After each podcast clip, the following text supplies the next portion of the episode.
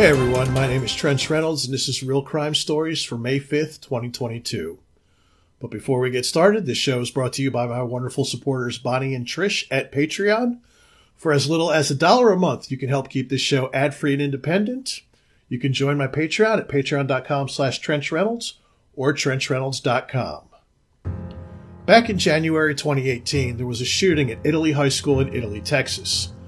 Then 16 year old Chad Padilla shot 15 year old classmate Michaela Noel Jones six times in the neck.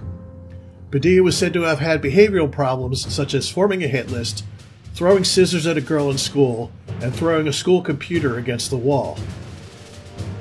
Immediately after the shooting, it was theorized that Padilla shot Jones after a breakup. However, Jones's father said they were just friends and that Michaela had a boyfriend at the time. Here's how the shooting was described to an investigator. An investigator testified last year that Jones hugged Padilla, asked him to sit down, and told him he appeared angry.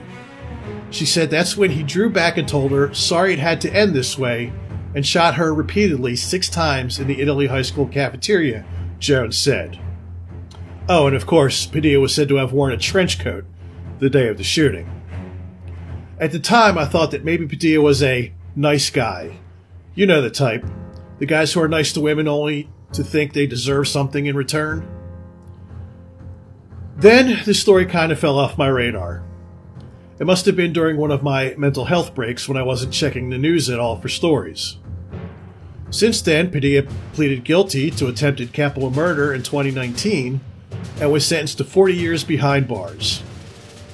This past March, Padilla was found unresponsive in his prison cell. The cause of death has not been released, but it is being investigated as a suicide. Younger me would have celebrated his death by saying something like, Thanks for saving the taxpayers some money. Now I realize that kind of cruelty serves no purpose. However, his death should serve as a warning for other would be school shooters. Whether it's because you feel you've been emotionally slighted by your crush, or you're just another infamy seeking copycat, this could be your fate. Dead and alone in a prison cell, with very few people even remembering you ever existed. It's never too late to turn your life around. Instead of embracing hate, use that fire to create something positive in this world. That's it for this episode. If you'd like to read more stories like this going back over 20 years, you can do so at realcrime.net. All social media and Patreon links can be found in the show notes. You can also listen to and subscribe to this podcast at realcrimestories.net. So until next time, don't let anyone else tell your story because you are here for a reason. I've been Trench Reynolds, and this has been Real Crime Stories.